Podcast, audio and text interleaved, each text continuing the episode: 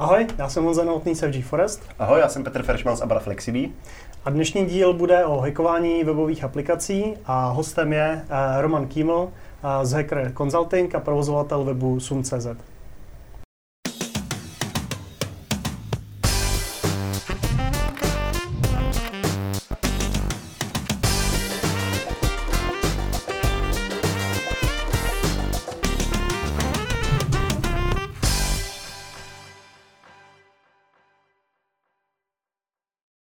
Ahoj Romane, vítej u nás, představ se prosím. Ahoj, uh, moje jméno je Roman Kiml, ale vaši uh, diváci mě možná budou znát uh, spíše pod přezdívkou Kamin, pod kterou vystupuji na portálu sum.cz, což je webový server, který se zabývá hackingem a webovou bezpečností. No a tento server vlastně provozuju už přes 10 let. Ta návštěvnost tam je poměrně vysoká, patří uh, asi k největším eh, českým webům, které se hackingem zabývají. Eh, do toho eh, serveru vlastně investuju hodně času, i když ono to na těch článcích teď není moc vidět, tak snažím se tam vlastně neustále přidávat nějaký nový, snažím se, aby byl jedinečný obsah. Nicméně uživit se tím nedá. Jako v hmm. Česku nějakým takovým portálem si vydělat na živobytí to nejde. Byla jedna z otázek, mě zajímalo, čím se vlastně hacker u nás živí. Kromě provozování toho serveru vlastním ještě společnost Hacker Consulting, která se zabývá penetračními testy a školením v otázkách webové bezpečnosti. Vlastně to školení eh, provozuju jednak v rámci Hacker Academy, která spadá pod Hacker Consulting, a jednak jsem lektor a odborný konzultant počítačové školy GOPAS, kde eh, také tu eh, počítačovou bezpečnost nějak mám na starosti. Ty jsi se ještě zmiňoval, my zmiňovali, jsme se bavili předtím o tom, že děláš i bug bounty. Určitě, když se bavíme o tom, čím si může hacker vydělat, tak bug bounty určitě patří do té skupiny, eh, která může tvořit nemalý díl toho koláče hackera. Eh, bohužel těch společností, které bug bounty eh, nabízejí, tak eh, v Česku by se dali spočítat určitě na eh, prstech jedné ruky a v zahraničí to není o moc slavnější. Jako jsou to prostě desítky, nejsou to stovky nebo tisíce eh, těch společností. Mě strašně těší, že na Slovensku přišla společnost Citadela s iniciativou, že opravdu oslovují firmy a nabízí jim bug bounty jako další stupeň vlastně bezpečnosti po provedení penetračních testů. A držím mi palce, aby jim to vyšlo, protože pokud to vyjde, tak eh, si myslím, že eh, jednak společnosti ušetří eh, na bezpečnosti díky tomu, že nebudou muset dělat pravidelné penetrační testování. V rámci bug bounty programu jim to otestují prostě hackři a hackři budou mít možnost si legálně vydělat a rozšířit si své vlastně dovednosti.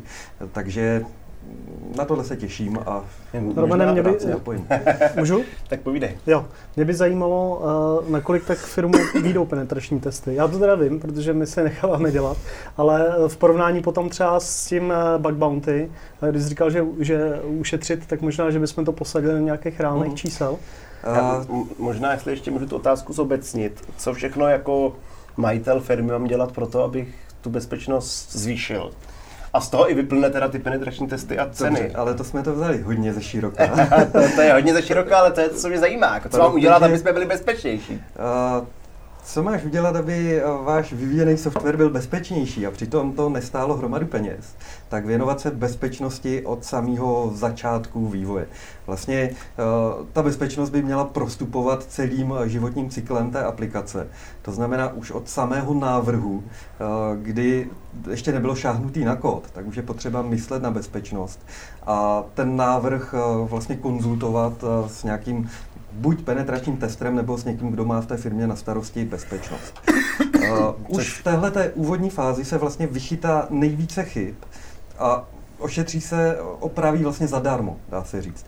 Kdežto pokud eh, nebudete tu bezpečností věnovat tu pozornost od začátku, tak eh, vytvoříte celou aplikaci a na konci zjistíte, že to máte špatně a v nejhorším případě můžete začít celý znova, celou práci vyhodit a znova. Takže eh, opravdu tady pro zlepšení bezpečnosti penetrační testy je to poslední. Jo. Bezpečnost musí prostupovat celým životním No a kdy, jak to mám dělat, když nemám bezpečnostního experta ve firmě nebo člověka, který by se na bezpečnost věnoval? Uh, jak se tohle to jako... Určitě bych si pozval nějakého konzultanta externího, který má zkušenosti uh, s tímhletím, protože uh, analytici běžně prostě analyzují problém, aby ta aplikace dělala to, co dělat má, ale nepřipouští si nějaké scénáře použití prostě které si připouští naopak ten útočník. Takže uh, útočníkovi vždycky půjde o to, aby použil tu aplikaci úplně jinak, než jak zamýšleli ti vývojáři. A uh, na tohle to musí prostě upozornit už uh, ten konzultant na samém začátku. Protože on analytik navrhne prostě software bude vypadat, takhle bude dělat toto a ten uh, konzultant vám k tomu řekne, a co se stane, když vám útočník udělá tohleto a tohleto a tohleto a vy můžete od samého začátku už navrhovat bezpečnou aplikaci. Takže určitě bych to, uh, tenhle ten krok nevynechal a když nemáte jako odborníka v rámci firmy, tak někoho přizval. Dobře, takže předtím, když jsme tohletou fázi prošli, co, co potom dál? Mluvil jsi o eh, penetračních testech nebo to, ještě něco dalšího? Já jsem říkal, že jsme to vzali hodně ze široka, takže těch cyklů v tom vývoji toho softwaru je několik a určitě po analýze nastupuje ještě eh, samotná implementace, to znamená práce těch programátorů. Eh, tady zase pro bezpečnost můžete udělat spoustu věcí a to například tím, že budete vzdělávat ty eh, vývojáře. Pokud budete mít vývojáře, kteří sice umí programovat, ale nemají povědomí o zranitelnostech, tak vám budou tvořit zranitelný kód. Ve chvíli, kdy jednou za rok pošlete vývojáře na školení, tak vás to bude stát pakatel a on vám bude tvořit bezpečný kód, protože jednak bude vědět, uh, jakých chyb se může dopustit a kterých se má vyvarovat, ale hlavně získá takovýto myšlení uh, speciální toho hackera, jako že se na tu aplikaci svoji nebude dívat jako vývojář, ale z pohledu toho útočníka a vždycky si prostě řekne a tak tady na to si dám radši pozor, protože by mi tam útočník mohl udělat toto a toto. Takže to je jedna věc v rámci implementace. Další věc je, že už v rámci implementace můžete dělat testování. A to buď eh, unit testování, kdy můžete různé zranitelnosti zkoušet pomocí unit testu, jestli vrací, eh, prostě když jim tam pošlete apostrof, jestli se nevrací chybová hláška, eh, jestli třeba, no, je toho spousta, co můžete udělat. A druhá věc, kterou můžete už v rámci vývoje udělat, tak dělat revizi kódu. To znamená, je to vlastně druh penetračního testování, akorát to není black box, ale white box, kdy ten tester dostane do rukou zdrojový kód a aniž by měl tu aplikaci před sebou hotovou, tak může už samotné ty jednotlivé součásti, třeba jednotlivé objekty té aplikace testovat a procházet si tím kódem. Ten white box je daleko efektivnější ještě než vlastně black box, protože při black boxu vy nejste schopný vejít do všech větví, uh, které v tom programu jsou, kdežto při uh, whitebox uh, testování opravdu ten pro, tester si projde všechny větve, nic neopomene a vidí tam i věci, které jinak ani zjistit nejdou. Jako, vente si, že spousta vývojářů ač by se to nemělo, tak bohužel se to dělá, si dávají do svých aplikací nějaký zadní vrátka. Oni to nedělají jako se špatným úmyslem, oni to dělají, aby mohli pomoct uživatelům třeba, tak si vloží speciální parametr. Například do URL si dají, že ve chvíli, kdy v URL se bude vyskytovat parametr nějaký náhodný řetězec A1, 10, 8, X, Y, Z, tak ve chvíli, kdy toto se najde v URL, tak tomu uživateli bude přidělena admin práva do té aplikace. To se a, fakt děje? To se děje. Já myslím, že tam to se dá přidat parametr test se rovná jedna a ono to vypíše ladící údaje, kde to, samozřejmě může k nějakému úniku dojít, ale, ale no, že to udělá i tohle. časté, ale, ale je, je i tohleto, s tím se dá setkat. A vy, když nevidíte ten kód, tak při blackbox testování to nezjistíte. Museli byste v tom URL vyzkoušet nekonečnou Jasně. možností různých řetězců a prostě na to nepřijdete. Když to takhle podíváte se na kód, a, na kód a z prvního pohledu vidíte, že tam je tato podmínka, tak jako okamžitě si řeknete, co to je, to tady nemá co dělat. Ono no, se, se vám to může zdát jako, že, že když se to nedá zjistit blackbox testováním, tak nám to nenapadne žádný útočník. ten to taky nezjistí. Jenže vemte si, že z vaší firmy odejde nějaký nespokojený zaměstnanec a z tohohle toho tajemství se rázem může stát veřejný tajemství a najednou po internetu bude kolovat, že ve všech vašich aplikacích, když se zadá tento kód do URL, tak jste admini. Tak to by se asi nikomu nelíbilo. No ono to Tam- nedávno bylo, myslím, v nějakých routerech, že jo? Tam, tam se posílala nějaká hlavička HTTP, když tam byla, tak, eh, tak myslím, že byl zalogovaný do, do administrace routeru, jo? Jo, jo, to se, to se bavíš o hlavičce user agent, to je taky pěkný případ. Uh, mě by zajímalo, jak se tam toto dostalo, protože ten řetězec, který se tam dával, tak pospátku bylo edit by Joel Backdoor. A to znamená, jestli to tam dal, tohle to tam asi nedala nějaká vláda, to tam jako spíš někdo a, vložil a nevím, jestli zaměstnanec té firmy, nebo jestli to někdo hackl při vývoji a pozměnil ty kódy, ale je to pěkný, pěkný případ. Já No. musím říct třeba z Flexibí, že jako samozřejmě nám se stalo, že se jako uh, unikly data uh, klientů, ale vždycky to byli jejich zaměstnanci, že prostě opravdu jako největší riziko jsou ty zaměstnanci. A jednu tu firmu to málem položilo, jako že opravdu obchodní ředitel vynes data a založil si novou vlastní firmu, která dělala to samé jako, jako ta původní. jo. Takže opravdu ty zaměstnanci to je ten největší problém. Tom, že to Ale se jako úplně no. zabránit nedá, kromě toho, také- že budeš jednat férově se svými zaměstnanci. No tak jasně, a druhá věc je udělat to, postavit celou firmu tak, aby ti tolik nevadilo, že o ty data přijdeš, jo. No. Že prostě nemá být závislá na tom, jestli prodáváš o 3% levněji než konkurence, ale o tom, že máš přidanou hodnotu. Ale ještě k tomu black boxing, white boxing, já mám Já- takovou příhodu vtipnou, jestli můžu Jo, říct. Můžeš, ale a potom Eh, taky ta, nebudu ta, ta, to jsme měli ve Flexibí, my máme certifikační systém jako licencí udělaný tak, že tam je normální XML, který je elektronicky podepsaný. Jo? A dlouhý léta, jako několik let to fungovalo u klientů, samozřejmě jsme měli jednotkový testy, který testovali, jestli to funguje. Co se ale nestalo, jednou nám jeden klient zapomněl zaplatit o prodloužení legislativní změny a protože to udělal v pátek večer, najednou zjistil, že potřebuje za DPH, tak nám napsal maila. Dobrý den, zapla- odeslal jsem vám peníze, ale protože už mi to nefungovalo, tak jsem si tu licenční soubor změnil a teď mi to jede. My jsme koukali jako co? Jak se to mohl jako změnit, když to elektronicky podepsaný. A pak jsme zjistili, že v jednotkových testech se to jako testuje, ale té samotné aplikaci se neprováděl, jako tam se provedla kontrola toho, toho, toho, ale s výsledkem, se nic nedělalo. Takže my jsme prostě jako dlouhý léta, co mě překvapilo, pak jsme si udělali jako, že uh, jsme to opravili a když to nesedělo, to znamená bylo tam to, tak nám to poslalo na prášení, jako požadavek na server a dva klienti to normálně ukradli. Z jako z tisíců to ukradli dva klienti, to znamená, mě strašně překvapilo, že vlastně naši klienti vůbec to nekradou. Byl jsem, skla- byl jsem zklamaný, ale nekradou. Prostě platili za to. Teď jako. jsem čekal, co z tebe vyleze, jestli dva je moc pro tebe nebo málo. Málo, ne? S, tímto, s tímhle tím uh, příkladem si mi taky nahráli štěv, protože takových příkladů mám opravdu jako plný kapsy. tak povídej, povídej. jako to se opravdu člověk setká v, v aplikacích například s tím, že uh, všichni znají formulář pro změnu hesla. Je tam políčko, zadejte aktuální heslo a zadejte dvakrát vlastně nové heslo. Tak uh, aplikace poměrně velkých firm, tak uh, obsahovali, nebo obsahovali, no obsahovali zranitelnost, která když jste do toho políčka pro původní heslo zadali špatný, nebo nezadali nic, tak vám to napsalo, že to je špatně. Ale když jste pozastavili ten požadavek a vyhodili celý ten parametr pryč, tak vás to pustilo změnit heslo. Jo, takže oni tam měli nějakou podmínku, pokud existuje staré heslo původní, tak ho jo. a pokud ne, tak To, to bylo udělané asi kvůli tomu, aby admin mohl měnit cizím heslo, třeba. tak tam udělali, a, a ten nezná to původní, že jo? Nebo, nebo všichni známe CSRF tokeny.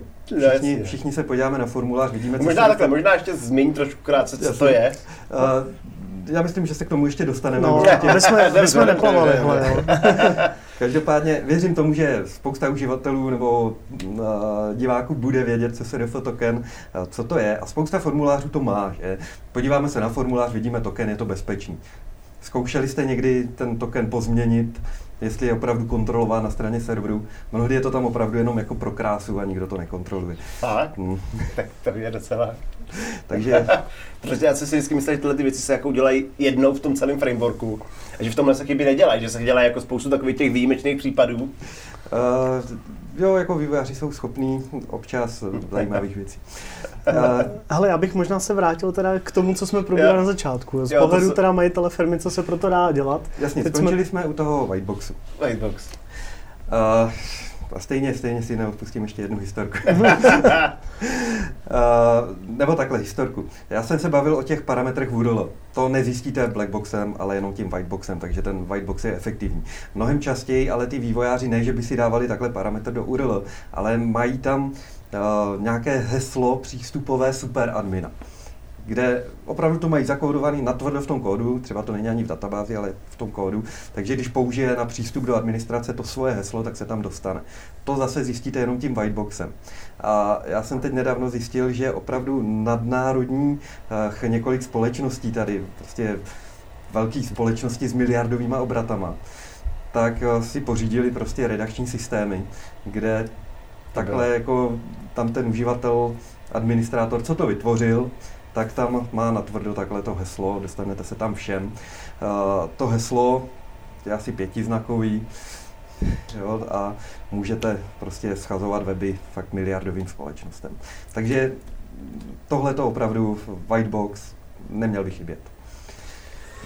Uh, dobře, tak po Whiteboxu, co dál? Uh, přichází na řadu teda nasazení uh, a tam uh, přistupují teda testři s tím svým penetračním testováním ve formě blackboxu. Co to je ten blackbox? Uh, vlastně tester se posadí gotové aplikaci, má ji před sebou, stejně jako ji bude mít před sebou útočník, až to bude vyloženě zveřejněný. A ten tester se snaží tu aplikaci napadnout. Co to znamená vlastně pracovně? Tak to znamená zmapovat celou aplikaci, zjistit všechny její stránky, zjistit všechny její vstupy a do každého vstupu naflákat 100 různých řetězců a dívat se na reakci toho serveru. Tady už z toho vyplývá, že by se na to hodil nějaký automat, což uh, my se bavíme vlastně teď o ceně, tak byla ta původní otázka. Takže ono bude záležet, jestli to ten tester bude dělat manuálně a bude tam do každého vstupu vrážet manuálně těch 100 řetězců, uh, které by mohly nějakou tu chybu vyvolat, nebo jestli na to pustí automat. Ve chvíli, kdy tam pustíte automat, tak eh, ten automat nemá za dvě hodinky co dělat. A ta, ten test může vyjít, já nevím, do deseti tisíc třeba. Mm-hmm. Když to budete dělat manuálně, budete tam mít, eh, řekněme, stovky vstupů, krát 100 řetězců do každého, tak zjistíte, že na tom strávíte bez problému v kuse 14 dní testováním. A to se samozřejmě prodraží, takže ta cena, když byla konkrétní otázka, tak se pohybuje opravdu v závislosti na tom, jaký je to typ testů a potom, jak je veliká ta aplikace. Pokud se bude jednat o nějaké statické stránky, kde je jediný formulář, kontaktujte nás tak tam počítejte s cenou do nějakých 5000 eh, korun. To opravdu není nějaká mm, horentní suma, že by si to normální malá společnost. Malá no, firma otázka, že statický web je potřeba testovat, když má formulář, kontaktujte. Jde proti no, spamerům. Jako. Eh, no, spousta webů je tvořena jedním formulářem a najdete tam tolik zranitelností, že byste se divili. Tak za prvý, neušetřený proti CSRF, tak jim to můžete spamovat. No. Za, za, za druhý cross-site reflektovaný. Uh, ukládá se to do databáze, SQL injekce. Uh, prostě těch uh, chyb tam může být tolik, že ano, stojí za to testovat i tyhle ty weby. Uh, tak, to jsme si byli teda u těch malých webů. Potom máte nějaké e-shopy v, v řádu, já nevím, 20 stránek, ale už tam těch formulářů je víc, je tam nějaká administrace toho e-shopu, je tam uh, přihlašování uživatelů a už je to prostě komplexní aplikace, tak tam počítejte s cenou v, v řádech desítek tisíc korun, takže plus minus kolem 50 tisíc. Mm. Když máte potom nějaké sofistikované řešení, kde už máte opravdu stovky stránek a jsou to fakt tisíce vstupů, tak tam se to může pohybovat v řádech 100 tisíců ty testy. Jo, takže... A kolik je tak typická cena jako za, za, za ty testy obecně? Jako něco 10, 50? Uh, podle těch skupiny? Ano, potom ještě záleží taky, kdo vám to dělá. Můžete najít no. studenta, no. který vám udělá e-shop za pět tisíc, kontroluje a máte hotovo. Uh, můžete si najmout firmu, která vám to, tu stejnou práci udělá za milion. A v mém případě takový e-shop prostě na těch 40-50. Takže Jo, ten e-shop je takový dobrý příklad, protože každý si dokáže představit e-shop, takže to Ale za hlavně, hlavně tam jako prokazatelně z toho můžou být nějaký ztráty. No, že? A ještě jsem se chtěl zeptat u toho whitebox testování, tam dá se nějak říct jako třeba podle počtu řádek, jako jak dlouho tenhle ten scan, to už se jako nedá dělat automatizovaně, asi ne. Kódu, ne? Jako, jako existují také automatizované nástroje, které se dívají, jestli jsou, jestli někde nepřetíká paměť, jestli jsou hmm mm, inicializované proměny, všechny a podobně, takže automaty také existují. Na počet řádků vám tohle to neřeknu, nikdy jsem to jako tím letím neměřil tu cenu. Jo, mm. Takže je to spíš jako, že podle té aplikace vyloženě, co to dělá, je to vždycky o dohodě. Jo, tak a dá teda, se teda no. i zpětně, prostě, když je hotová, jako mělo by se to v průběhu, chápu, ale když už prostě člověk má nějakou hotovou aplikaci, prostě s 40 tisíc řádků a spol, tak takhle to jednorázově jako projít no, testem a pak, pak je to jako vy... no to právě. No, tak a... udělat review 40 tisíc řádků, to je dost. Uh, takhle. Uh, měli jsme white box, měli jsme black box a mm-hmm. řekneme si ještě o třetím typu, kterým je grey box. To znamená něco mezi. Eh, je to vlastně forma blackboxu s tím, že když ten tester narazí na nějakou část té aplikace, která se mu zdá zajímavá, že by stála za blížší průzkum, tak si vezme k ruce ty zdrojáky a proskoumá jenom tuhle tu konkrétní věc. Mm-hmm. Takže to potom je takový dobrý kompromis. Mm. Jo, to přesně na to jsem narážel. To samý asi vždycky asi stojí za to zkontrolovat, jak je řešený přihlašování a tyhle mm. věci okolo, okolo uživatele, i kdyby se tam nic nenašlo. Třeba při tom Blackboxu budete testovat to přihlašování nebo registraci. Vy zjistíte, že ano, je dobrý, vyžadují komplexní dlouhý hasla, ale vy nevíte, jak je ukládají do databáze, jestli v plain textu nebo ve formě hashu. Mm-hmm. Takže tam šahnete do toho zdrojáku, podíváte se. MD5. Jasně. Stále vede. Stále vede, no, to už snad už doufám, a teď, že už A teď, když jsme se přeopli přes ty penetrační testy, tak teď eh, teda ty bug bounty, uh, Cena tě zajímá? To by mě zajímalo, ale, přesně. Pokud, pokud, kdy se to vyplatí, jako kdy se vyplatí penetrační testy, jo, kdy už přejít k tomu backbounty a nakolik jako to vychází, teď mm. už mhm. zhruba víme, jak... Rozumím, rozumím, teď my vlastně pokračujeme stále v tom jo. Uh, životním cyklu. Já jsem, já jsem se zaměřil na myšlenku a tý se snažím držet. Mě už utekla. Uh, takže jo, jasný. A penetračníma testama to nemá končit. A penetrační testy uh, byste měli dělat opakovaně, protože jednak vy tu aplikaci postupem doby nějak stále vylepšujete, takže ten kód se mění a vy tam můžete zanést nové zranitelnosti. A druhý důvod je, že se mění i útočníci a mění se prostě známé typy uh, těch útoků. Takže eh, to, co je bezpečný dneska, neznamená, že za rok bude bezpečný stále. Mm-hmm. Tím pádem vy byste penetrační testy měli dělat opakovaně, ale teď je otázka, jestli se vám to vyplatí. Pokud máte opravdu velikou aplikaci a vy vypláznete eh, několik set tisíc za to její otestování a teď za rok to budete dělat znovu. Ale přitom víte, že už to máte otestovaný, že jste to nějak moc neměnili, a, ale prostě ty testy uděláte a ten penetrační tester vám řekne, je to v pořádku, nic jsem tam nenašel a vy mu stejně zaplatíte ty tisíce, protože on tu práci odvedl. Je tady alternativa ve formě právě těch bug bounty programů, kdy společnost si určitě v první řadě si musí, než vypíše bug bounty program, nechat udělat ty penetrační testy, aby to neměla fakt děravá, že jí to hned někdo schodí. Takže udělá si společnost penetrační testy a potom vypíše bug bounty program. To znamená, že uh, dá veřejnosti na vědomí, že hackři můžou beztrestně testovat zabezpečení té aplikace a ve chvíli, kdy tam zjistí, že tam je nějaká zranitelnost, tak ať jim to nahlásí. Pro ty penetrační testry, nebo hackery spíš v tomto případě, je to lepší, než někde potom vykrádat databázy a tu prodávat, zveřejňovat, protože tím se jednak vystavují trestnímu stíhání a jednak je to takový pochybný, jako málo kdo na to má nervy. Takže takhle e, tím, že to můžou beztrestně oznámit, tak jim společnost za to oznámení nabízí nějakou odměnu. A tím pádem ta společnost platí jenom za skutečně nalezené chyby a ne za provádění penetračních testů, které vlastně jenom řeknou, že je to v pořádku. A, takže tím je to stále udržitelný a vyjde to mnohem levněji než eh, samotný uh, to testování od vlastně na objednávku. Do, opakované, tak ať to dotáhnu do konce tu větu. Uh, no a nakolik potom to bug bounty přijde, tak záleží, kolik si firma může dovolit.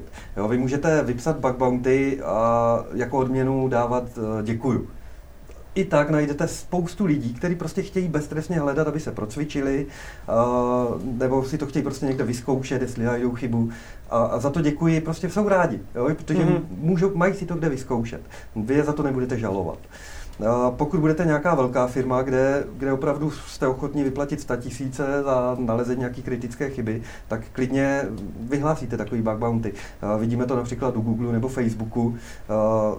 Prostě ve chvíli, kdy jim tam někdo najde nějakou kritickou zranitelnost, tak ten člověk potom nemusí do konce života pracovat.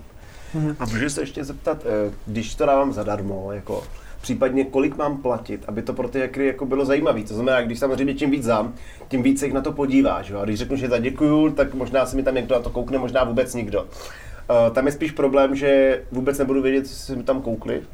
Aby se jako nestalo, že, že si jsem vydal bug bounty, akorát, že to vlastně neznamenalo nic.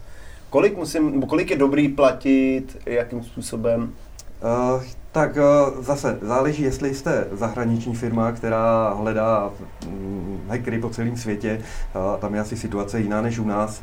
U nás eh, ty odměny se pohybují v řádech eh, tisíců korun za nějaké ty časté, nepříliš kritické zranitelnosti, jako je clickjacking, cross-site request forgery, cross-site scripting, tak to máme v řádu tisíců korun. Ve chvíli, kdy se budeme bavit o vzdáleném spuštění kódu, o SQL injekci a podobně, tak v řádech deseti tisíců ale záleží samozřejmě na té společnosti. Ona si musí sama rozhodnout, jestli se jí to vyplatí. Jestli třeba u nich databáze pro ní má hodnotu třeba tisícovky, tak proč by no, to to vyplácela desetitisíce. Tak je to o tom poptávka, nabídka a když dá málo, tak mi to nikdo dělat nebude, že jo? Ale, ale jak jsem říkal, jako, možná byste se divili. Jako, jo, asi do toho nepůjdou profíci, kteří mají práce dost, ale, ale najde se spousta lidí, kteří na to rádi kouknou i zdarma. Mm-hmm. Je to zajímavá úvaha a ty částky ani nejsou tak jako astronomický, že, že si to dokáže představit, že by hmm. třeba, že je to důležitý se docela líbí, jak v novinách vždycky, když, nebo často v poslední době, když se mluví o hackingu, tak tam je u toho jako, že to bylo dedosovaný, jo třeba Anonymous, teď nedávno, myslím, zrovna něco takového bylo. A já si říkám, ale DDoS jako zas až tak velký hacking není, to zvládne jako s kreditkou poměrně jako každý, každý druhý eh, člověk. To, jak se na to díváš ty? Uh, záleží, jaký je to útok. Jako, uh, pokud je to vyloženě zahlcení linky, tak tomu se moc bránit nedá a dá se to považovat za srabárnu. Nicméně, pokud uh, vyloženě je to nějaký sofistikovaný útok, který zabrání, pardon, uh, zabrání prostě přístupu na web díky tomu, že jste někde odeslali nějaký speciální požadavek, tak je to považovaný vlastně za normální zranitelnost jakákoliv, jako jakákoliv jiná. A může jít třeba i o nastavení serveru. Já nevím, jestli vám něco říká útok Slow Loris, Jasně. poměrně známý, kdy vydosujete server mobilním telefonem a nemusíte ho vlastně nějak zahlcovat. Vy tam uh, otevřete spojení, vlastně řeknete, jdu ti posílat post požadavek, ten post požadavek bude mít délku třeba 4 mega. A vy tam pošlete v těle té, toho requestu jenom jeden byte. A teď ten server bude třeba minutu a půl čekat, než vy mu pošlete ty zbývající data, ty 4 mega. No tak vy mu za minutu a půl, než vyprší ten timeout, pošlete druhý byte. No a tomu serveru se protáhne ten timeout do další minutu a půl, pošlete další byte, No takže server bude čekat, než dostane třeba x dní, než dostane celý ty 4 mega. A vy, když to takhle otevřete těch spojení 10 tisíce, tak eh, vyloženě ten server bude jenom čekat na eh, ta vaše data, nikdo jiný se tam nedostane. I tohle to je srabský, ano, ale Uh, už uh, to má nějakou logiku, jako že máte špatně nastavený ten server, můžete se bránit, neudělali jste to.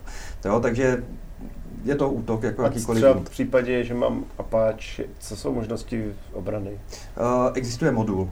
Jo, jo, takže to spuštění modulu tomu zabrání. Ta obrana opravdu není tak složitá, jak bylo před pár lety. Před pár lety jste obranu proti Slow Lorisu museli kupovat hardwareové zařízení za 100 tisíce. Jo, dneska je to opravdu Modul. v pohodě. Akorát, že ve že to jsou desítky tisíc, tak stejně narazím na limity na connection na tom systému, takže já si myslím, že většina systémů dneska na slow roll je jako... Já souhlasím, že... že tak... Protože to jako 99%, kromě několika klíčových velkých webů, na to bude citlivý. Mm-hmm. Jako. Souhlasím. A ono jedna věc je ten upload, ale pak je ještě slow jako na downloadu, že jo.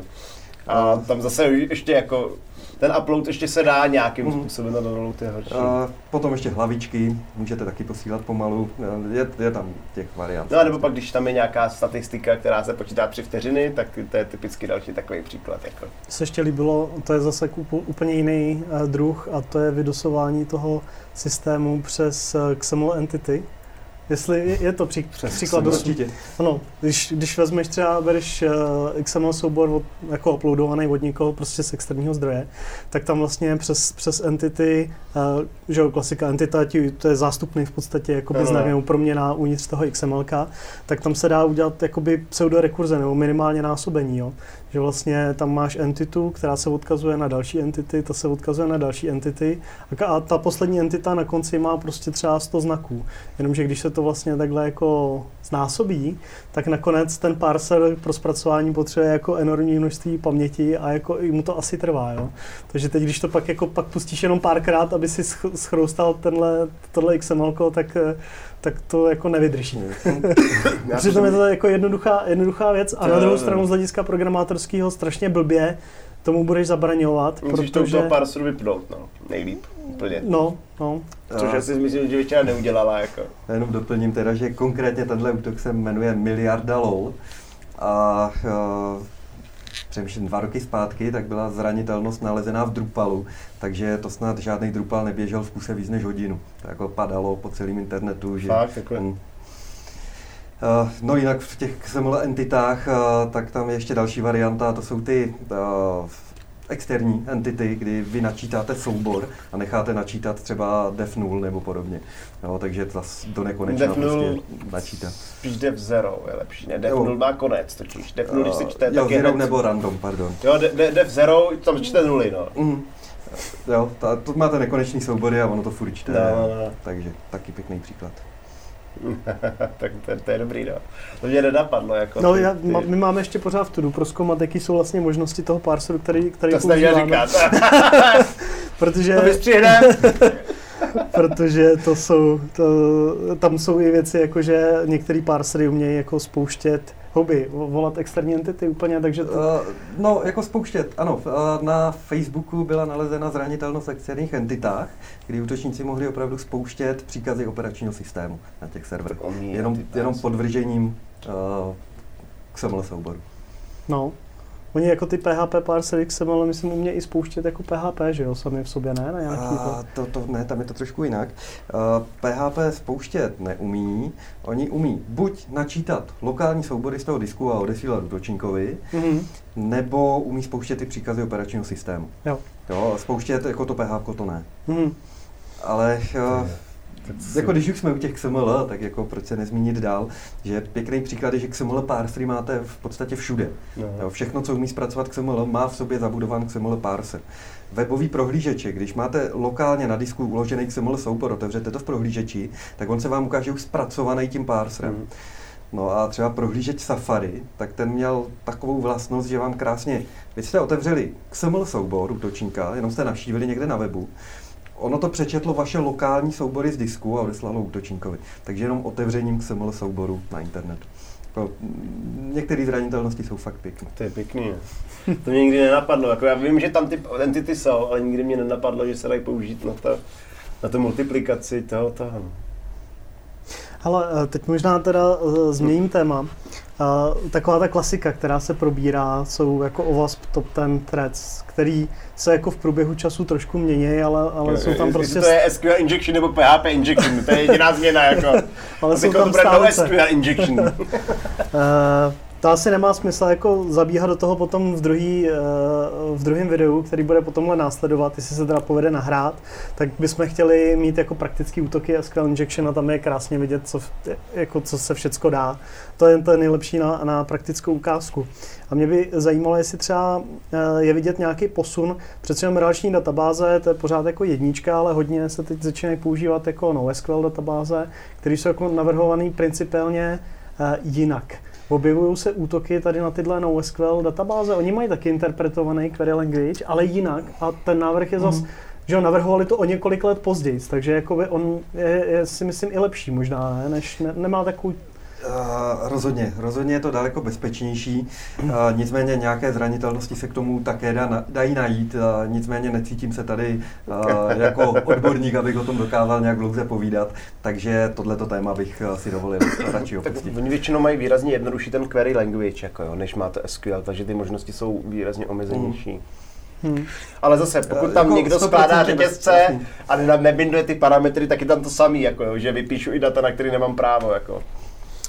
Uh, no a potom, já nevím teda to, to pořadí uh, v tom v top, top 10, vím, že hodně vysoko je XSS. No první je injection, pak jsou cross-site scripting. Tam já vždycky mám nejlehčí to, A- že vkládám ampersand a mp středník. A když se to neukáže, ukáže se jenom ampersand, tak už to mám jako. Uh, co se týká této desítky, uh, to pořadí uh, se mi zdá divný. Jo, jako cross-site scripting prostě, uh, ukažte mi web, kde cross-site scripting není. Najde to prostě skoro všude. Jo, to uh, nevím, jestli někdo už naprogramoval aplikaci, kde by cross-site scripting nebyl. A, takže to by rozhodně mělo být to jako v, v této desíce Mm. na prvním místě. Uh, co se týká těch injekcí, kam spadá třeba ten SQL injection, injection tak uh, Uh, tam bych to viděl, že zranitelný je pouze každý pátý web.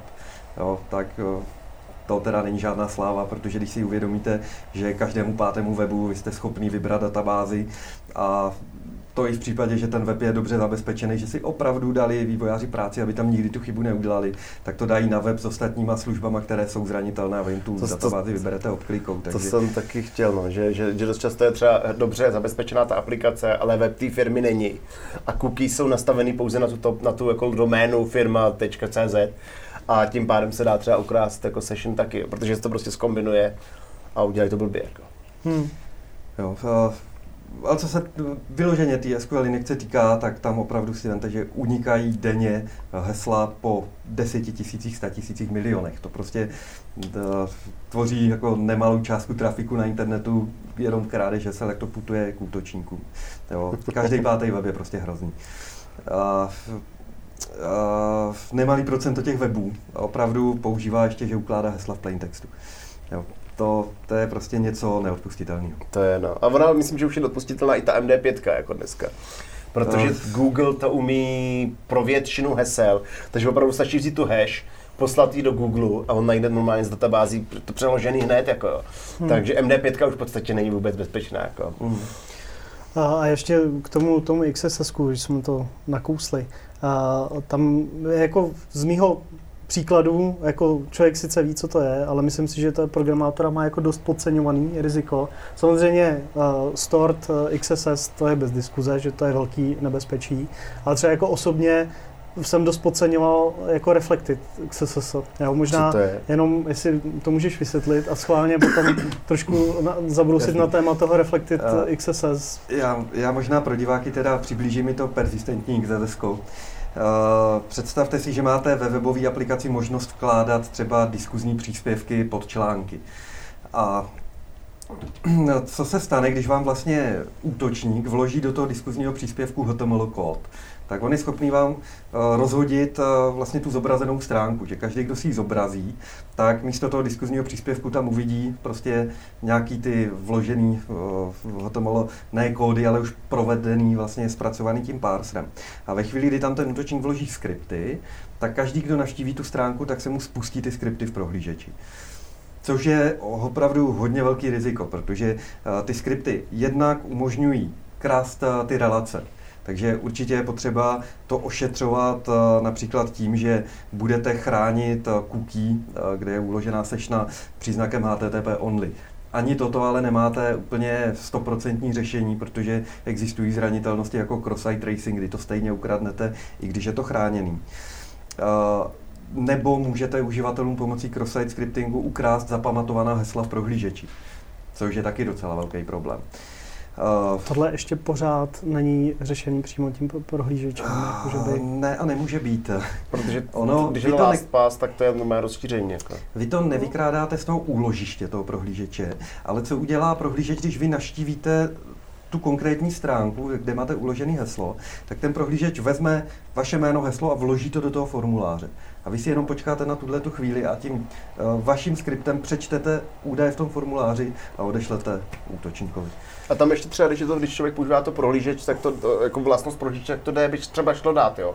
Ale LastPass a podobně normálně rozšíření, který modifikuje tu stránku. No jo. A tam už neví, že No, to já je, jsem no. si spíš myslel, jako, že by z JavaScriptu nešla přečíst hodnota z password eh, jako políčka, ale ono Hmm. tam jde asi, ono by stačilo změnit jenom form action a poslat si to někam jinam, nebo... A nebo type změnit už- na, na chviličku. Přepnu, přečtu, přepnu zpátky. Jako. A Je vidět, že možnosti cross-site scriptingu jsou neomezené. A je pravda, jak to tady padlo, je to opravdu strašně moc podceňovaný.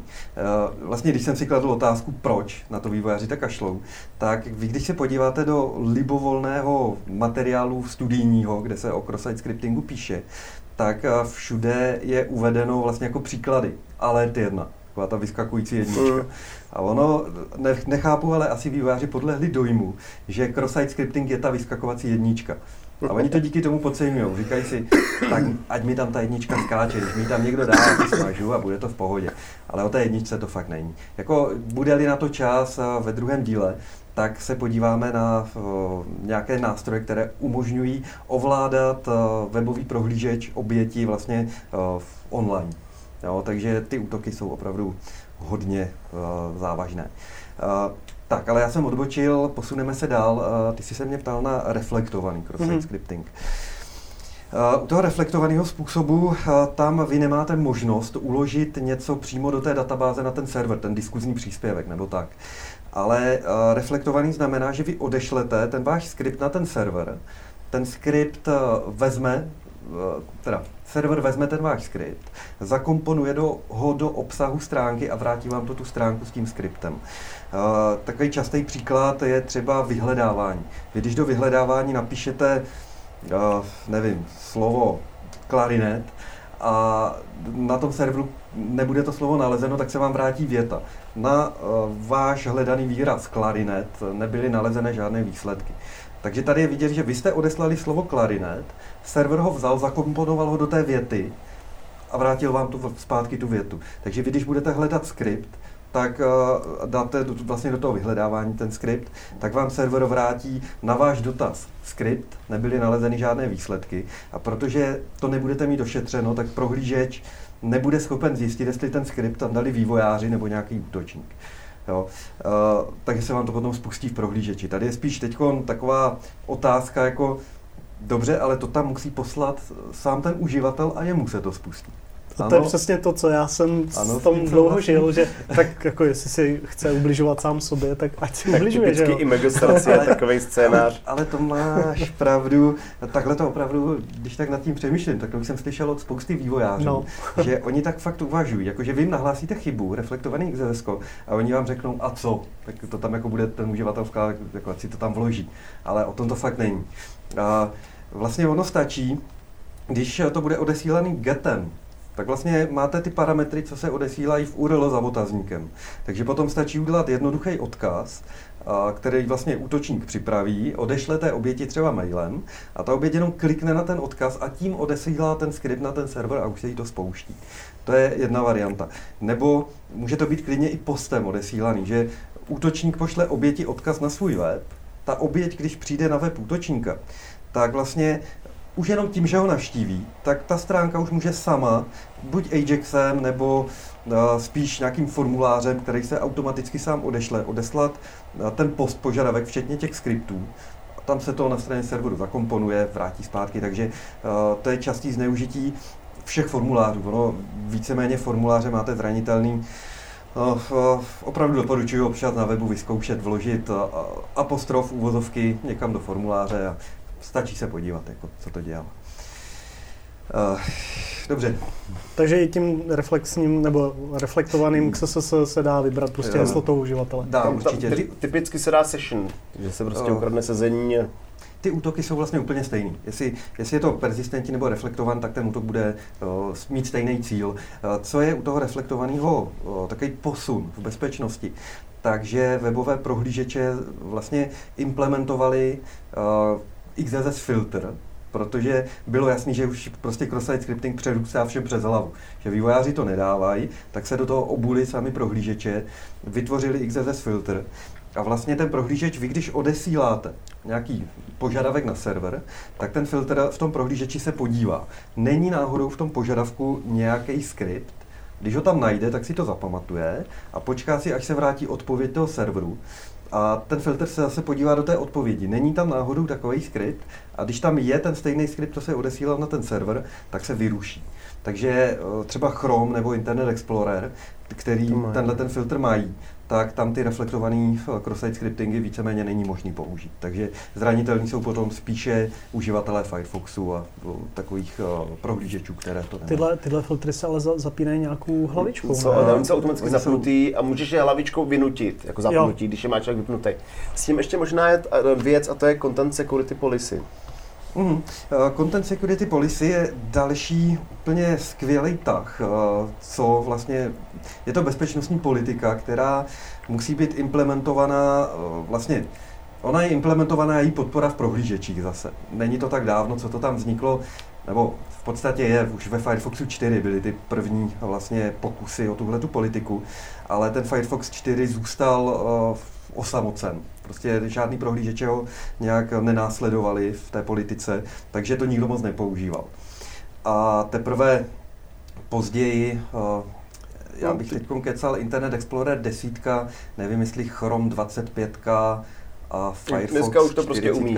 Dneska, jako už je, to, už je to pár let, už to bude, co prostě ty prohlížeče tohle tu podporu mají. A vy musíte zase jako vývojáři, ale implementovat, eh, udělat změny ve své aplikaci. Eh, co takové změny obnáší, nebo co dělá vlastně ta politika? Ta politika zakazuje spuštění veškerého JavaScriptu, veškerého v úvozovkách, eh, v těch vašich stránkách. To znamená, že vy nemůžete už dělat přímo vložené skripty, jakože začátek skriptu, teď ten kód a konec skriptu, tak toto nemůžete dát do té své stránky. Nemůžete používat ani nějaký ovladače událostí, na který jsme zvyklí, on-click, od mouseover a podobně, k těm prvkům. Prostě nejde to. Tohle to všechno ta politika zakazuje a jediné, co máte povolené, tak je vkládat externí skripty. Kdy vy napíšete skript src a uvedete, odkud se ten skript načte. No a ta politika, tak vy tam vlastně definujete, kde je to povolený úložiště těch skriptů. Takže vy definujete nějakou adresu a z té se můžou stahovat skripty, ale vodníku jinut. Takže útočník, když vám dá do diskuze nějaký přímo vložený skript, tak se to nespustí. Když vám vloží do formuláře nějaký atribut, jako končí value a dá tam on-click, tak se to nespustí. Eh, když vám tam vloží externí skript, který se bude načítat z webu útočníka, tak se taky nespustí, protože není v tom povoleném úložišti. A eh, jediný, eh, komu se teda podaří spustit skripty, je ten vývojář. Jo, ale je tady potřeba, že ty vývojáři musí trochu změnit ten styl práce. Dneska jsou opravdu zvyklí na ty on-kliky mm. a tak těm prvkům. Dneska uh, při použití toho uh, Content Security Policy se musí vlastně nasadit posluchače událostí na ty jednotlivé prvky a z těch externích skriptů uh, teprve tam ty posluchače. Já jsem nějak pochopil, že se dá nastavit i, i ty policy i na kaskádový styly. Případně se dá omezit, že můžu povolit ten třeba eval, nebo povolím některé ty části těch funkcí, to znamená třeba zakážu eval, zakážu script, ale povolím něco z toho. Mm-hmm. Jako. Uh, jo, jo, existuje tam direktiva options, kde se dají tyhle ty nastavení uh, ještě doladit, ale uh, ty si narazil na ty kaskádové styly. Ta politika neslouží jenom proto, aby zabránila cross-site scriptingu. A je to opravdu jediná věc, která dokáže vymítit cross-site scripting z internetu. Fakt to dokáže. Hmm. Takže jde o to, aby to vývojáři začali používat. Musí začít od začátku při vývoji. No. Hmm. Uh, problém je tak ještě v těch vývojářských nástrojích. Dneska máte grafický prostředí, kde si natáhnete prvky a vypadne vám kód. A ono to tam nasází ty onkliky a co s mhm. tím chcete dělat. Takže nejdřív se musí změnit vývojový nástroj a pak se změní vlastně ten přístup k téhle politice. Uh, to jsme ale odbočili. Já jsem chtěl říct, že uh, ta politika není jenom proti cross-site scriptingu. Máte krásnou zranitelnost třeba na nějaký web, vezmeme PHP BB Forum prostě fora, jsou jich tisíce na internetu. A oni vám umožňují vkládat do příspěvků obrázky, externí obrázky. Vy si na web uložíte obrázek a do toho fora řeknete, tady si šáhní ke mně pro obrázek. Už jenom díky tomu, že jste schopný vložit do toho fora takhle odkaz na váš externí obrázek, tak jste schopný krást hesla uživatelů. Moc pěkný útok. A ta politika dokáže zabránit i tady tomu. Eh, protože ta politika eh, neříká jenom, že skripty můžete načítat z určitých umístění, ale vy tam definujete, odkud můžete načítat ty kaskádové styly, odkud můžete načítat fonty, odkud můžete načítat obrázky a prostě různé věci, různý ten obsah. Takže zase jediná věc, jak zakázat, aby vám tam útočník někam dal obrázek. Jo, prostě máte jasně povolený uložení obrázků a ty prohlížeče uživatelů vám nic jiného neotevřou. Ještě k tomu, s tím, mě zajímalo tím obrázkem, jak můžu ukrát. No, to je takový pěkný fígl. Uh, HTTP autentizace vám asi není cizí. Jasně. A teď si představte, že vy si na svém webu chráníte obrázek HTTP autentizací a ten obrázek dáte do té diskuze. Co se stane, když někdo navštíví tu diskuzi Jo, a on ono se bude chtít autorizace. Vyskočí autorizace, vy tam jste schopný napsat větu jako nějakou, ať se autorizuje, protože něco, a uživatel vám tam zadá jméno heslo a vy si to na svém serveru uložíte. Hele, a nepředvyplní to i prohlížeč heslem, jménem heslem toho. Ne, vlastně ne, tam, Ale to ne, tam to doména. On ví, že to je vlastně cizí web, tak tam, tam se to Ale nestane. ty, Ale ty to lidi, člověk to, jako jo, já ne. myslím, že tam je 100% úspěšnost. Tak tohle těch budou firm. takový ty, takový ty triky, které prostě budou fungovat vždycky, jako jo. To prostě... Uh, vždycky nebudou. to, takhle, dokud budou moc lidi se dostat k tomu prvku, tak budou moc vždycky jako je přesvědčit, že tohle je ten správný prvek, jako. jo, sociotechnika bude vždycky nejúspěšnější, to souhlasím. Tak. Uh, Potom uh, ještě jedno velký téma, když už jako mluvíme o hackování, je autentizace a autorizace. My už jsme to tady jako nakousli s tou, s tou MD5. Uh, co se týče těch hesel, jako určitě jako je pořád ještě dost webů, který ukládají plaintextové nebo MD5 hesla, ale myslím si, že se to posunulo. Aktuálně tvoje doporučení by, by znělo jak? Na ukládání. No, No, tak rozhodně ne v plaintextu, nebo ne, já bych, když to vezmu z pohledu útočníka, já doporučuji ukládat v plaintextu. ale, ale, Ale- ale to, to byl samozřejmě vtip. Já, A- já si pamatuju poslední, že jako je dobrá eh, backrypt, šifra, ale ono se to vyvíjí, ono, teď už je to zase Jasně, to, jde o kousek to dívat se, aby ta šifra, aby to byl pomalej šifrovací algoritmus, protože MD5 tam ani tak nejde o to, že, že prostě spoustu hesel je, nebo těch hashů je dešifrovaných a najde to ten Google. To je to menší, pokud budete používat silný solený heslo, tak to nelousknete. Ale jde tam o, to, o tu rychlost, která se neustále zvětšuje. Dneska není problém uh, vzít 100 tisíc a pořídit si prostě klaster s grafickými kartama, které vám budou louskat MD5 rychlostí 200 miliard pokusů za sekundu. To je prostě ukrutný číslo. A proto vy potřebujete nějakou pomalou hashovací funkci, že když si pořídíte tenhle ten prostě pořádný stroj na to krekování, tak budete schopni jet v řádu tisíců. Jo, takže je potřeba se na, dívat na to, jestli vznikají nějaké nové funkce a tak dále. Ono, Bůh ví, co bude jako v budoucnu, že tak ty kvantové počítače se nám tak blíží a Až přijdu kvantový počítače, tak je možné, že většina těch algoritmů bude úplně k ničemu. Eh, Ale oni naštěstí jsou ještě dost daleko, jako, že bych ještě byl klidný. Já možná odbočím, mně se líbila taková jedna myšlenka. Uh, jestli, proč vůbec ukládat hesla? Jako ono to sebou přináší strašně moc komplikací, jednak my se o ně musíme starat, musíme je mít bezpečně uložený. Ve chvíli, kdy nám je někdo ukradne, tak máme problém. Proč ty hesla vůbec mít? Ta myšlenka spočívá v tom, že jak funguje zapomenutý heslo. Vy přijdete na ten web, řeknete zapomněl jsem heslo a přijde vám mailem odkaz, na který vy kliknete a heslo si můžete resetovat. Tak proč eh, neudělat tohleto, že uh, místo přihlášení vy se zaregistrujete a budete mít uloženou jenom mailovou adresu. A potom, když se budete chtít přihlásit, tak zadáte e-mailovou adresu, přijde vám odkaz, vy na něho jenom kliknete a jste přihlášený. Jo, takže dostane se do té aplikace pod vaším účtem jenom ten, kdo má přístup do mailu a nepotřebujete žádný hesla. Jo, tím pádem vy jako uživatel si nemusíte pamatovat eh, prostě složitý hesla všude jiný.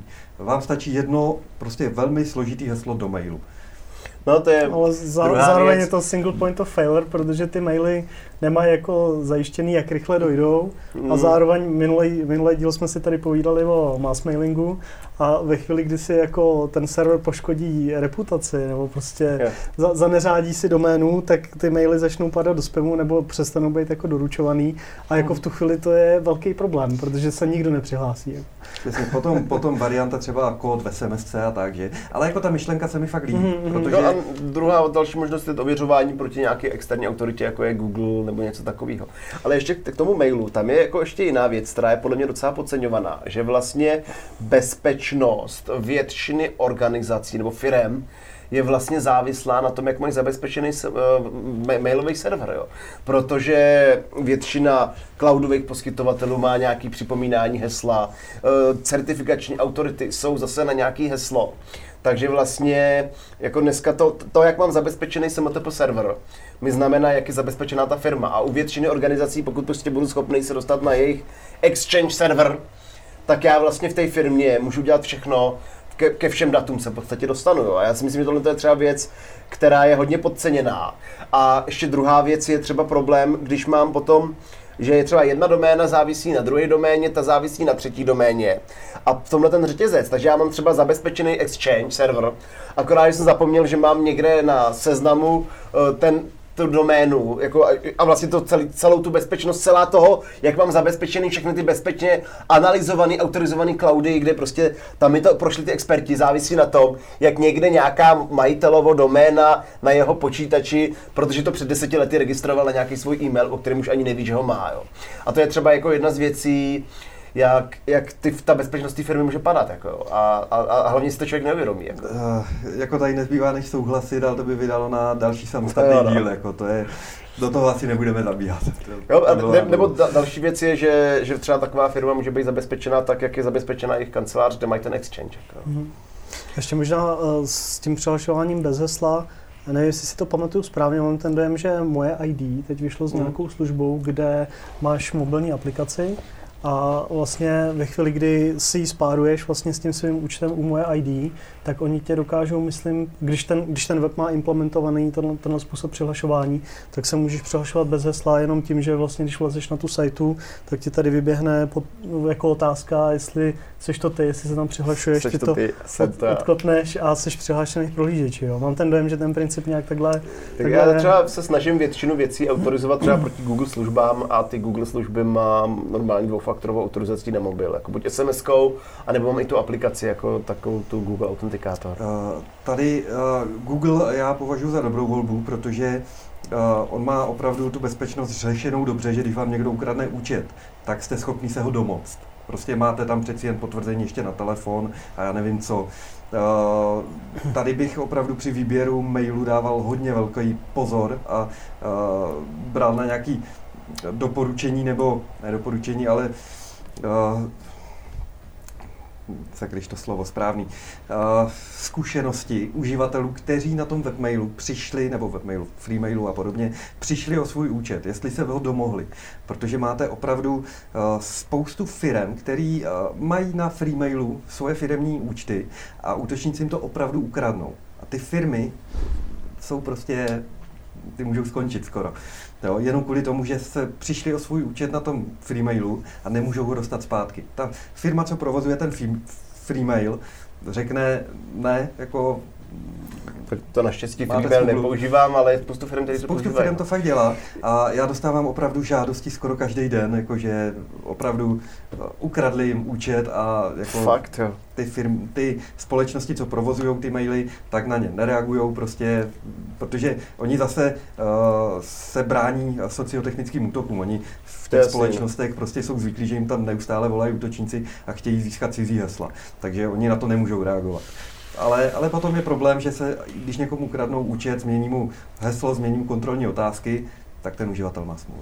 No tam je i, i jako jiný ještě problém a to je, když mi odejde zaměstnanec, který tenhle ten účet obsluhoval, tak může odejít s tím účtem, jako, což, což je jako, takže třeba my používáme Google Apps jako placenou službu, kde tohle nehrozí. No. No, možná ještě teda k těm heslům. Takže Bcrypt s nějakým, vlastně tam, tam to solení je přímo jako součást toho, toho algoritmu. Uh, tak ten pořád jako je ještě Bcrypt odpovídá. Je, jo, jo. Já přemýšlím, co používáme my. To je takový ten, co se to pouští hromadu krát dokola. Uh-huh. Jo, jo. No, tak to používáme Flex. On je, je ještě jedna varianta. To je ten strašně pomalé, jako. A tam je ještě jedna varianta, která je zase paměťově náročná, ne? To je... Uh, jako takhle, matematik nejsem, takže úplně, úplně zas do tohle bych nezabíhal. Jo, Budeme důvěřovat Wikipedii.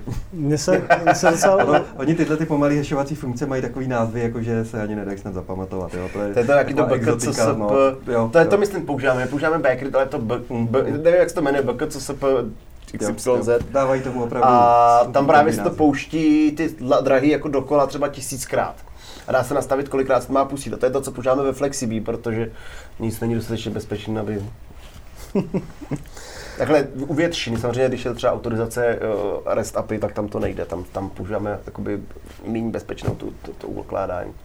Protože kdyby se to dělal s každým požadavkem a trvá to půl vteřiny, tak hmm. bychom počítali jenom heše. Ještě uh, co, co se mi strašně líbilo uh, na tom školení, jak ten jsem byl u tebe, je, jak jsi vysvětloval, jak fungují Rainbow Tables, protože já jsem měl úplně jinou jako představu. Jsem myslel, že, že jako je to tam fakt jako vždycky vezmu nějaký zdrojový řetězec, k tomu si vypočtu, uh, vypočtu ten hash a že to je prostě jenom předpočítaná jakoby tabulka jedna ku jedný, jo. Což ale jako, ono je to daleko, daleko chytřejc vymyšlený. Vajsnul by si to tady jako vysvětlit Jasný. bez tabule? Určitě, ale já to vezmu trošku ze široka, jakože uh, proč vůbec používáme Rainbow tabulky. Uh, protože ve chvíli, kdy nemáme Rainbow tabulky a někde ukradneme z databáze hash hesla, tak potřebujeme zjistit původní heslo, ale hashovací algoritmy jsou jenom jednosměrní. Když z hesla uděláte hash, tak už nemůžete uh, z hashe udělat heslo. Uh, hash můžete udělat klidně z 2 gigového souboru, uděláte 16 bajtový hash. A kdyby se někomu někdy podařilo z těch 16 bajtů udělat, obnovit vlastně ten původní 2 gigový soubor, tak by to bylo na, na měli bychom, měli bychom no, skvělý takže... kompresní algoritmus, který dokáže udělat z čehokoliv pár bajtů. takže, takže to opravdu nefunguje, to jednosměrný, tak jak útočníci vlastně, když mají hash a na serveru je uložen jenom ten hash, ne heslo, tak jak oni to heslo získají. Oni můžou jet buď brute force, kdy budou zkoušet všechny možné variace hesel, jakože třeba udělat hash ze slova AAA, a porovnají ty heše. Pokud jsou heše stejný, má to heslo. Pokud nejsou stejný, musí vyzkoušet A a B. Zase porovná heše a tak jede dál tím brute forcem. A to je to, co jsem říkal, že není problém postavit počítač, který vám pojede 200 miliard pokusů za sekundu.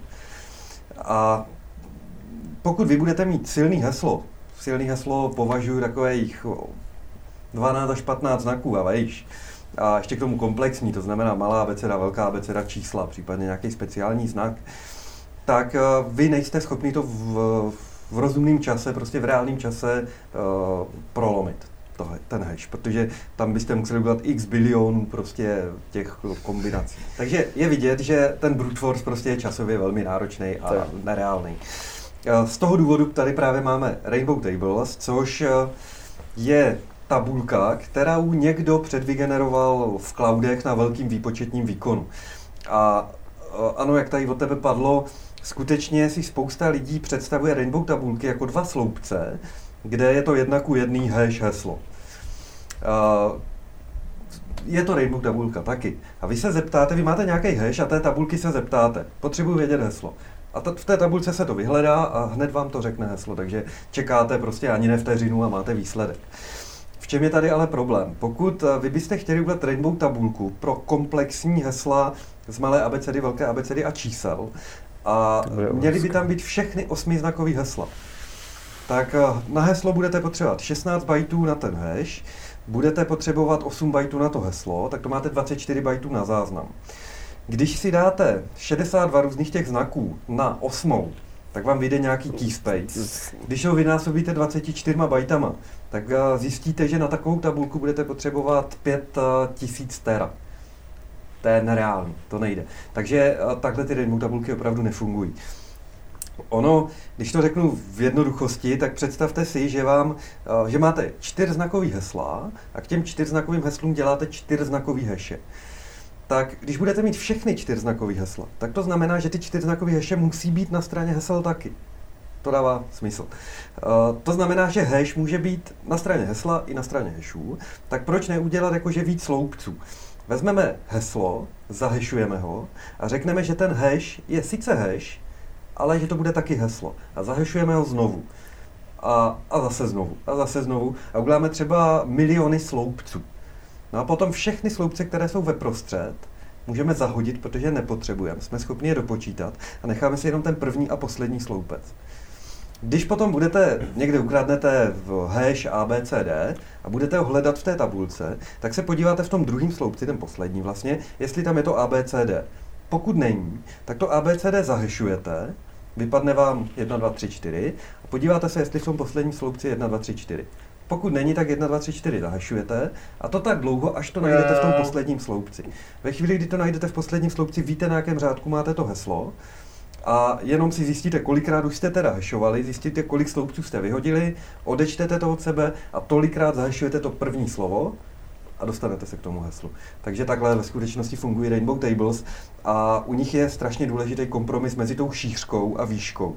Protože čím vyšší ta tabulka bude, tím eh, to bude potřebovat víc místa na disku, čím to bude širší, eh, tak na místo na disku to nešahá, protože ty sloupce se vyhazují, ale vy musíte tolik víckrát hešovat, takže eh, zase by to bylo ještě nějaký nalezitelný zase v reálném čase. Kolik se používají takový jako typicky? To budou nějaký desítky tisíc, ne, ty šířky? Uh, ne, to jsou opravdu to jde k milionům. K milionu. Uh-huh. Uh, ve chvíli, kdy čekáte 14 dní na to heslo, tak to má nějaký miliony. Jo, těch 14 dní ještě rozumný. Potom, eh, kdybyste ještě přidali další sloupce, tak uh, už by to trvalo zase roky, to hledání, takže to už je nereálný. A taková tabulka se potom vejde třeba do dvou tera, jo, bez problému. Nějaký limity ty Rainbow tabulky mají a na ty limity narazíte právě při hledání toho kompromisu. Eh, když dorazíte k heslům, které mají 10 znaků a jsou komplexní, tak najednou už hledáte buď strašně dlouho, anebo je to tak velký, že to nemáte kam uložit. Takže 10 znaků na Rainbow Tables je limitů. A zeptám se, dá se, dají se Rainbow Tables použít jakoby předpočítaný někým jiným na, na hesla, které jsou jakoby osolený per, per to heslo, jako, nebo? A, tak, teď, teď bude záležet, jak je dlouhá ta sůl a jak je dlouhý to heslo. Pokud, Takže je do, dobrý volit další sůl. Určitě. A pokud budete mít sůl, která má čtyři znaky a k tomu si dáte čtyřznakový heslo, tak máte osm znaků. Mm-hmm. A to v té Rainbow tabulce najdete. Mm-hmm. Pokud si dáte desetiznakovou sůl a k ní si uživatel vloží jenom nějaký slabý pětimístný heslo, tak už byste potřebovali Rainbow tabulky na 15 znaků. Jasně. To už neexistuje. Už Takže používat salty fakt víc mm. jak 10 znaků, aby... Určitě. To mi nikdy nenapadlo, jakože, že... Hmm. Mně tohle připadlo právě jako zajímavé, no, ty, ty, ty Rainbow tabulky. No. A ještě, ještě jedna věc, a tím si myslím, že bychom to mohli pro dnešek jako uzavřít, i když by se dalo povídat daleko díl. A, a to je nebezpečnost trvalého přihlášení, jo, což jsou vlastně takový ty zaškrtávátka u přihlašovacího formuláře, nechte mě přihlášený na tom webu, což je strašně sexy pro uživatele, že jako to zmenšuje frekvenci toho přihlašování jakoby mm. pro něj. Uh, jo, jo, fakt uh, pro uživatele skvělá volba, pokud chce nějakou přidanou hodnotu. No. Uh, jako dneska máte spoustu uživatelů uh, trvale přihlášených na Facebook. Není to tak dávno, co Facebook měl zranitelnosti cross-site request forgery a stačilo, že vy jste byli trvale přihlášeni na Facebooku a prošli jste se po internetu a pak jste se podívali na svoji zeď a tu jste měli plnou porna a prostě co všechno jste kde lajkovali a sdíleli a přitom jste to nedělali. A jenom tím, že jste se prošli po internetu a jste tam trvale přihlášení, tak uh, ty weby prostě to dělají za vás. Zneužívají tu vlastně eh, vaší sešnu, eh, že jste tam přihlášení. Je to právě ten útok eh, CSRF, Cross-Site Request Forgery, kdy webový server, který mu přijde nějaký request, tak on mu slepě důvěřuje, že vlastně přišel od vás, tak mu věří a provede to. Jenže ono to nemusí být vždy pravda. Představte si, že vám nějaký get požadavek, kde máte parametr v URL, třeba vezmu něco z praxe, přesměrování uh, pošty. Jo, ve webmailu máte uh, požadavek přesměruj mi poštu, ať, choď, ať mi chodí kopie někam jinam. Budete to mít jako get požadavek, který bude na adresu nějaký script resend a bude tam parametr new email rovná se a ta e-mailová adresa. Teď si vemte, že ten útočník vezme tuhle tu URL adresu, udělá na své stránce obrázek, takže tak img src a vloží tam zdroj obrázku zrovna tohleto tu adresu s tím přesměrováním pošty. Vy navštívíte tu jeho webovou stránku a co se stane? Váš prohlížeč bude chtít ten obrázek, tak té aplikaci řekne před posílej mi poštu. No, Ta aplikace to udělá. CSRF. A opravdu tohle to fungovalo snad na všech českých webmailech. Fakt? A teď nevím, a... loni to bylo objevené na Paypalu. Co se prostě na Paypalu vy jste navštívili stránku útočníka, změnila se vám kontaktní e-mailová adresa. Dopady si dovedete představit. No, to je jasný. To už si útočník potom jenom nechá vygenerovat, že zapomněl heslo, jemu přijde prostě nový heslo a jeho, vaše peníze jsou jeho peníze. Akorát, že tohle to ještě to není specifický. Obecně CSRF na, jakoby na trvalý přihlášení, to můžou být přihlášené jako i na 10 minut, protože tam zrovna jsem, nebo můžu otevřený tab, a Jasně, to, tenhle ale, ten útok CSRF ano, tam je, nebo je tam nějaký ano, rozdíl mezi jako trvalým přihlášením a krátkodobým ještě? No je v tom, že buď jste zranitelný 10 minut, nebo celý rok v kuse. Což jsem většinou ten celý, rok. To jsem celý rok, protože ten Facebook měl přihlášený furt. Jako. No, A to mě teda překvapuje, že Facebook fakt měl takovýhle jako jednoduchý, Mhm. nefe Tak útok. ono, Jako. ono to máte do dneška. Ne teda já odbočím od CSRF, ale Facebook ty jeho, eh, já nevím, všechny ty like buttony, všechno, tak to je ve formě iframeu. A když to vezmete, že je to v iframeu, tak vy můžete ten iframe vzít a dát kamkoliv a udělat ho průhledný. A pod No, jasně, pod něj clickjacking. něco, takže máme tady typický clickjacking. Takže Facebook, eh, všechny tyhle ty jeho sociální prvky jsou zranitelné na clickjacking. To znamená, vy můžete být na webu, kde si čtete něco o rybách třeba, a klikáte tam něco, posouváte a přitom pracujete se svým Facebookem. Jenom si myslíte, že jste, děláte něco úplně jiného. Takže ano, Facebook, eh, CSRF už má teda ošetřený, ale ten clickjacking eh, je jeho velká slabina a on se tomu moc bránit nemůže, protože No. to má v těch iframech. Jako tam jenom nějakým omezením kaskádových stylů, ale ve chvíli, kdy přesto dá něco, co, Hm. co kliká a není vidět, tak je to furt typicky, že to dělá jeden pixel, že ho vezmu, jakmile kliknu, tak on tam hodí ten iframe o velikosti jeden pixel, zrovna tam, kde mám myš, kde jsem kliknul, A- já kliknu do něj a, co, a když spustím myš, tak to zase zmizí, že jo? My jsme si na školení dělali takové útoky, že vlastně jezdíte myší a ten iframe vám jezdí furt pod myší. Hmm. Přesně jedenkrát jeden pixel a a ať si kliknete, kam kliknete, vždycky kliknete, kam chce útočit. Tak já budu, já budu ten, já budu ten zlej, protože už se nám nap- naplnila Musíme, hodina a uzavřu to. A myslím si, že to bylo takový hezký návodný. Já jsem na Romanově školení byl, můžu ho určitě doporučit. Je to teda týden, týden je člověk jako v trapu, ale může si šáhnout na všechny ty věci jako zblízka a je tam dost, dost času na to si to odzkoušet a je to takový jako otvírák očí, co se vlastně všechno dá dělat, no, co se jako nemá, nemá podceňovat. Možná, Romane, jestli na sebe dáš nějaký uh, kontakt, případně, Dobře, když tak necháme to putovat v titulkách. tak jo. Tak jo, Takže takže, díky, se. díky, že jsi přišel a zase někdy. Tak já vám taky děkuji za pozvání a ahoj. Ahoj. Ahoj.